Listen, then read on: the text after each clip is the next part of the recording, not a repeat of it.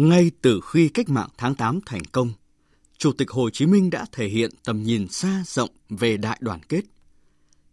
Trong thư gửi các ủy ban nhân dân các bộ, tỉnh, huyện và làng tháng 10 năm 1945, bác đề nghị chính phủ với nhân dân phải đoàn kết thành một khối. Người lý giải, nếu không có nhân dân thì không đủ lực lượng, nếu không có chính phủ thì không ai dẫn đường. Ngay khi chính quyền còn non trẻ, bác cũng thường xuyên nhắc nhở phải đoàn kết chặt chẽ, tránh mọi sự chia rẽ. Trước khi đi xa, trong bản di trúc thiêng liêng để lại cho toàn đảng, toàn dân cách đây tròn 50 năm, bác viết Điều mong muốn cuối cùng của tôi là toàn đảng, toàn dân ta đoàn kết phấn đấu, xây dựng một nước Việt Nam hòa bình, thống nhất, độc lập, dân chủ và giàu mạnh. Điều mong muốn ấy của bác 50 năm qua đã trở thành hiện thực.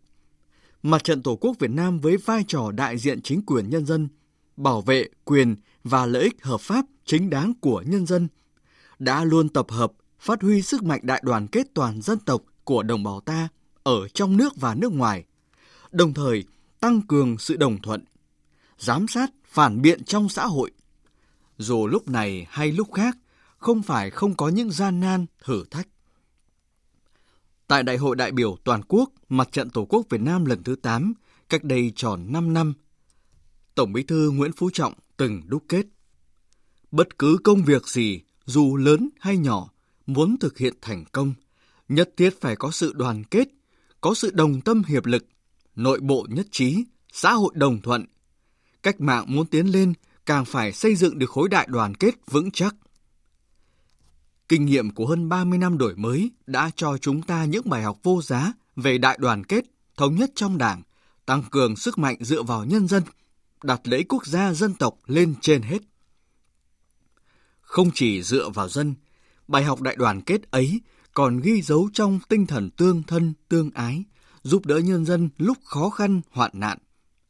Trong bão lũ, hàng ngàn người thuộc các lực lượng công an, quân đội, tình nguyện viên luôn có mặt kịp thời để hỗ trợ người dân bị nạn, dù phải đối mặt với hiểm nguy.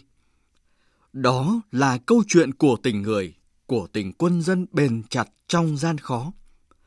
Tinh thần đại đoàn kết còn lan tỏa với hàng ngàn đợt quyên góp, ủng hộ, giúp đỡ bà con vùng lũ nhanh chóng ổn định chỗ ở, khắc phục khó khăn trong sản xuất.